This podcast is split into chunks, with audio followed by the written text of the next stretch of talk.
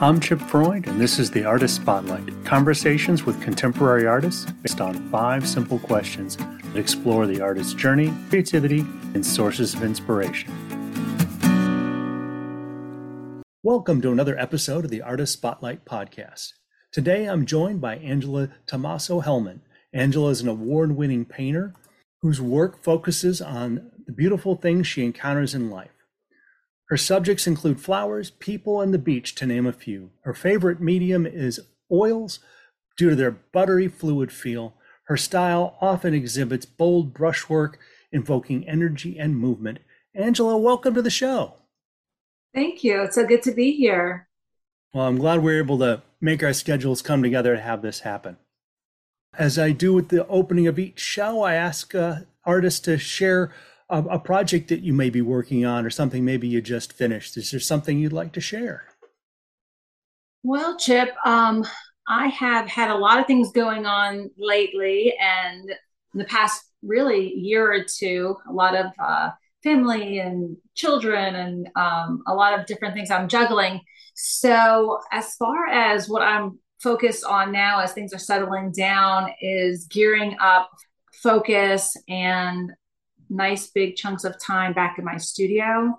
Um, I did do some, some, commissions recently, and that's one of the things that um, I'd like to get started again. Um, every year I do a calendar. I'm going to start focusing on that as well. But um, but really just clearing my mind and uh, getting back into a good routine in the studio that's a something that is quite valuable is just getting to a level of routine when you can. Um, I, having been a very busy summer for for myself and our clan, I can completely relate to that. Thankfully, though, some of my busy summer actually produced some work, but yes, that helps for sure. It does indeed. Alrighty, let's go ahead and dive into our five questions. What is your earliest memory of making art of any kind?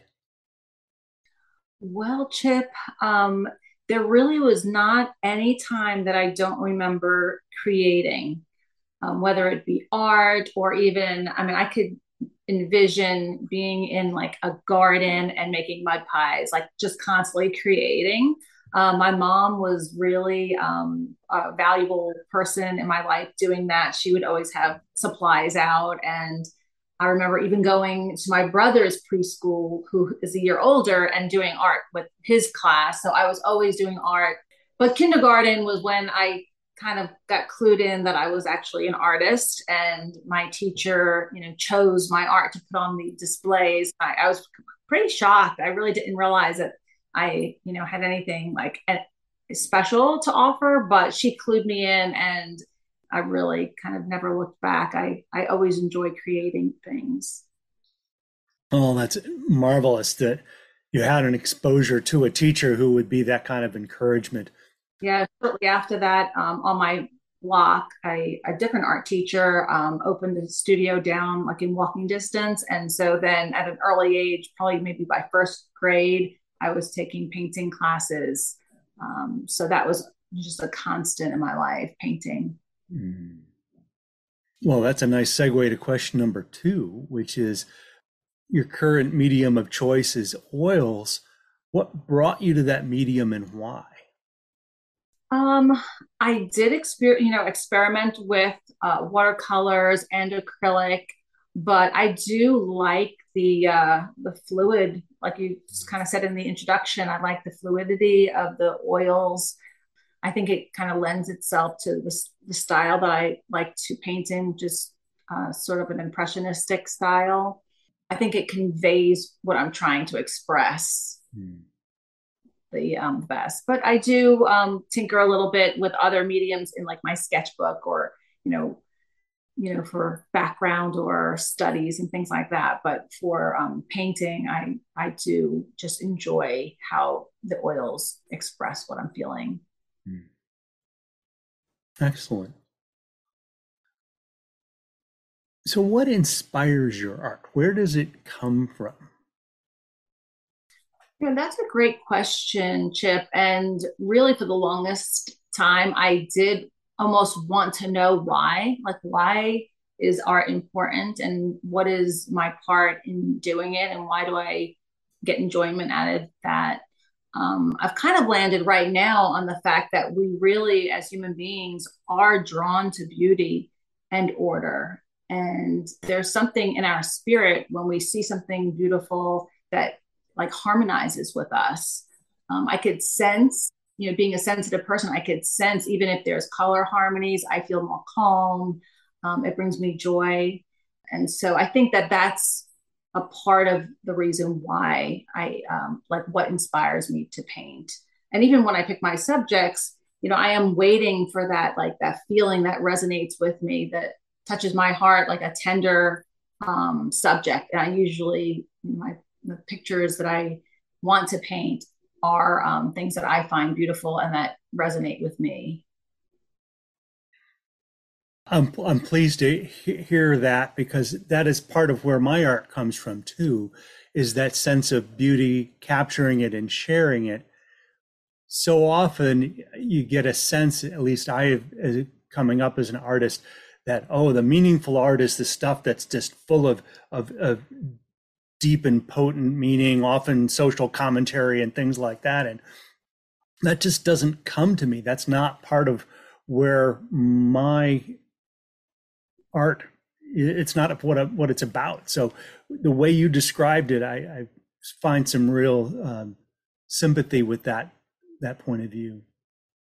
Exactly exactly. And it's interesting how that that question is so important. You know the inspiration and the why is so important to um to understand that what we do is important and it matters and there's a purpose to it. Yeah and frankly, if it has meaning and purpose to you, that's really all that it needs. If you start chasing a purpose that isn't from within, you're likely never going to find satisfaction. Yeah, that's so true. And I think if you're painting with the idea of, will other people like this or will this sell? I think it's going to miss a component that people may not pick up on uh, on a conscious level, but on a subconscious level, you know, they can sense it. Mm. So it's best to really just focus on the piece and what you want to uh, express and how your uh, process is moving along, and kind of let the um, the outcome, the viewers, sort of be a different um, matter, not in my mind on painting. No, I think so. I would say even the other piece to that is if you are starting to make art that you think others are going to want and that you're going to try to do it for what sells, there's probably a likelihood that you'd end up getting jaded over time because no longer is it coming out of the your soul as the things that are meaningful and that you love. Uh, you're you're doing it because you think somebody else wants it. So true, so true, and I think that's with everything in life if we're looking for other people's approval, it's really a chasing of the wind that you, you can't ever completely grasp.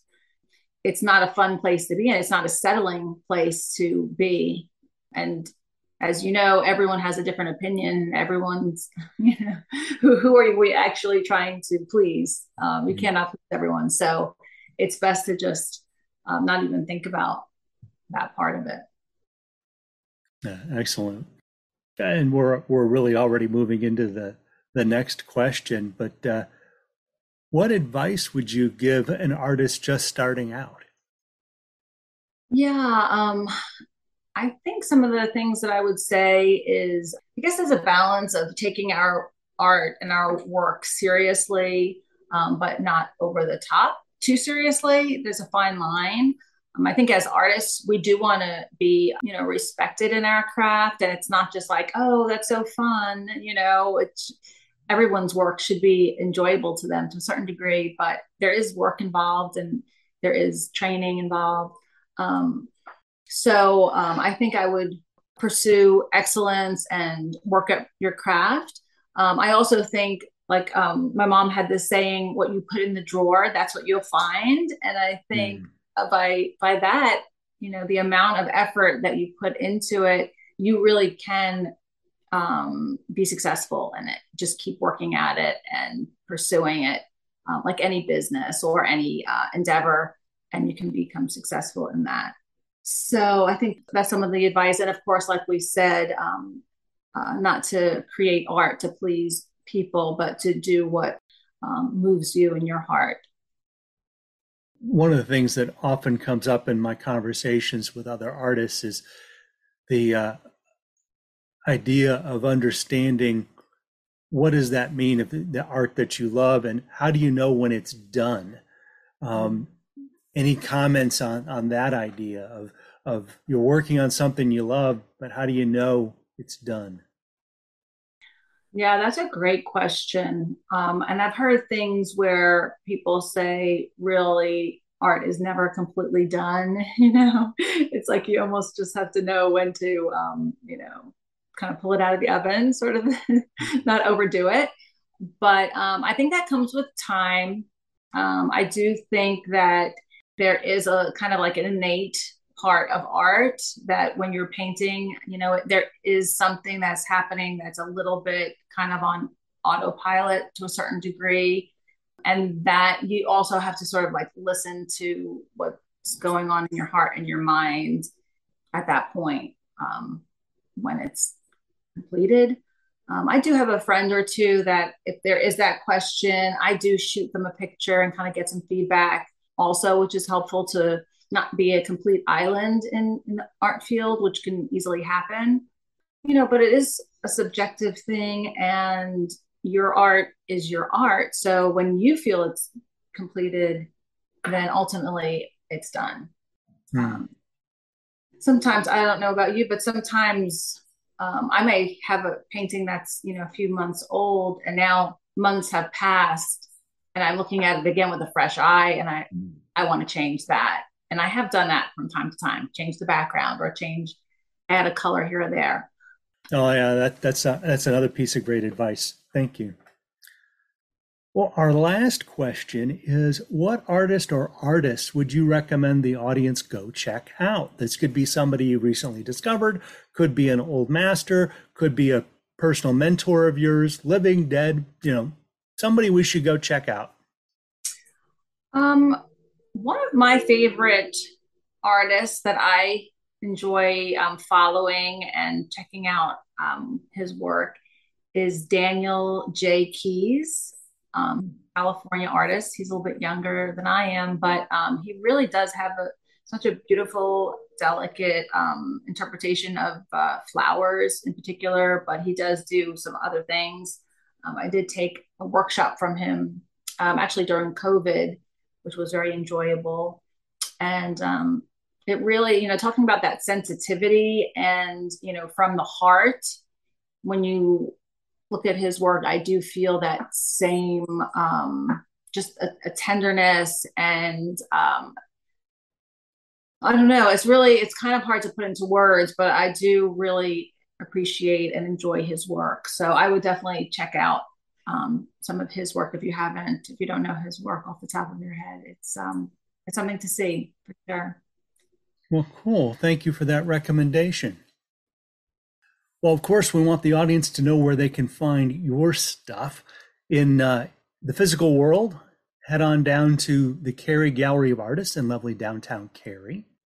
And then in cyberspace, you've got a website uh, at angelath.com. You've also got an Etsy shop, a Fine Art America shop, and of course, people can follow you on social media uh, at Angela Tomaso Hellman and on Instagram at angela.tomaso.hellman.fineart. Any other uh, thoughts to share with our audience as we wrap down? Well, I appreciate this time, Chip, and I appreciate all of those who are listening. And if you're checking out my art, I appreciate that as well. And um, if you are in the area at the gallery, please come in and introduce yourself or drop me an email um, that you can find on my website I would love to hear from you and hear some feedback and uh, make a connection with an audience. Thank you. All right. Well, thank you, Angela, and thank you all for joining us again for another episode of the Artist Spotlight. The links to uh, Angela's work as well as to uh, that of her artist recommendation will be in the show notes as usual. So uh, please uh, remember to uh, click and subscribe to the podcast on whatever your favorite platform is and share it with the others that you believe would enjoy art. And tune in next time for another artist spotlight.